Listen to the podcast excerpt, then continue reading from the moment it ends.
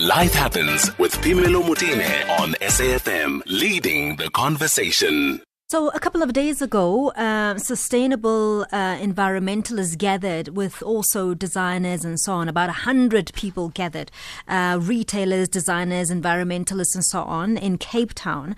And this was on Thursday. And really, this was to look at sustainability in the fashion industry. It is the Twyg Award Sustainable Fashion Awards.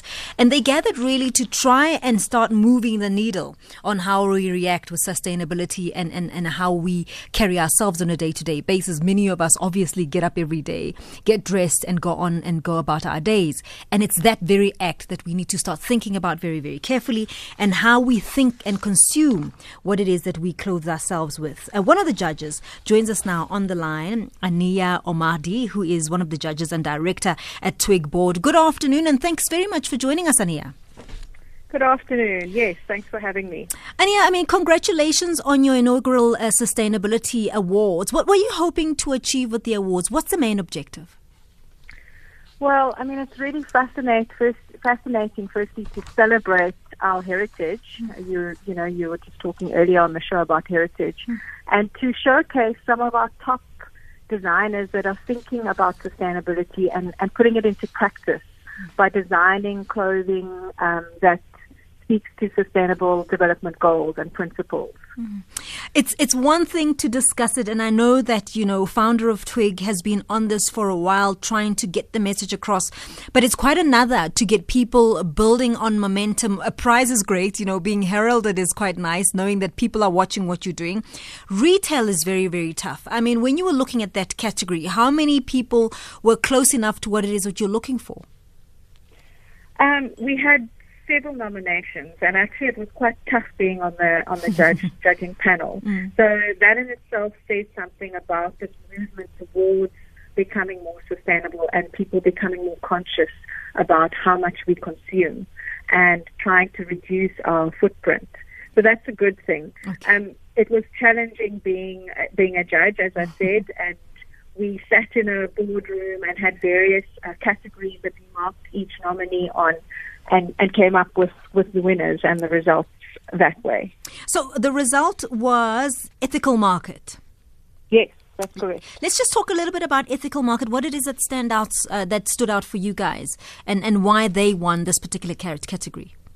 Well, it's a it's a gentle and slow approach to retail. Mm. Um, that's one of the quotes from one of the judges, mm. and and basically we need more of these. So it's showcasing a movement which we need more of.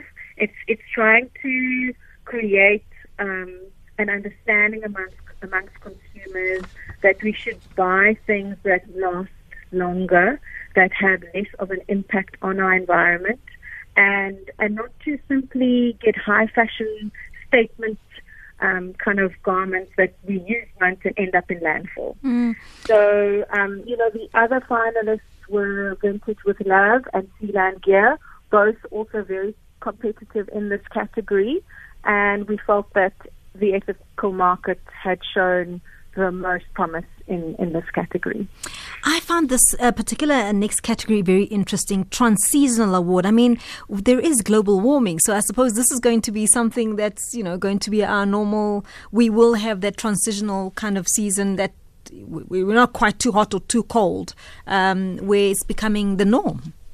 Yes, and, and for me, trans-seasonal also goes beyond that. It's it's something that you can dress up and down. Mm. You know, you can use in different ways and still look stunning.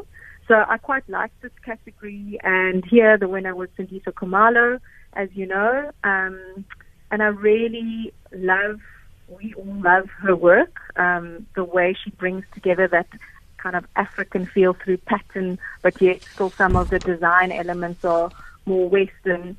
And the, the marriage between those two makes it for a really novel, inspiring, fun garment to be wearing. Mm. And then the Change Makers Award, what were you looking for here?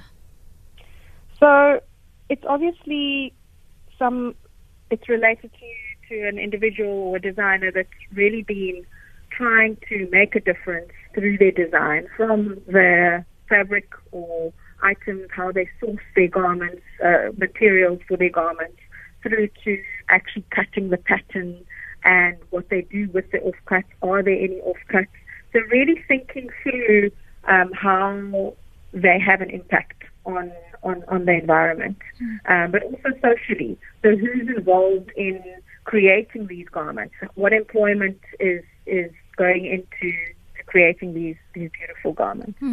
You know, and you, you've partnered with really serious partners, Petco's and so on. The it sounds to me like this is something that everybody's been waiting for. And and when you got the reception from all uh, involved in the industry, what, what were their sentiments about the awards? I think people were really thrilled. We had so many people wanting to attend the event that we had to turn people away. People have been waiting for this. They've been so excited to be able to showcase South Africa as being part of this global sustainability movement, this global sustainable fashion movement, and to put ourselves on the map and extend it to the world and say, we are here, we are trying to do the best we can to hmm. Aaniyah Omardien, who is one of the judges at the Twyg uh, Sustainable Fashion Awards that took place on Thursday, and really something that was welcomed by lots of industry players, uh, where they were looking at uh, retailers, for instance, fashion retailers, fashion designers, and so on, and to look at how how often do we really consider what goes into making our garments. So this is something that I think we're going to be seeing every single year, and congratulations to the organizers.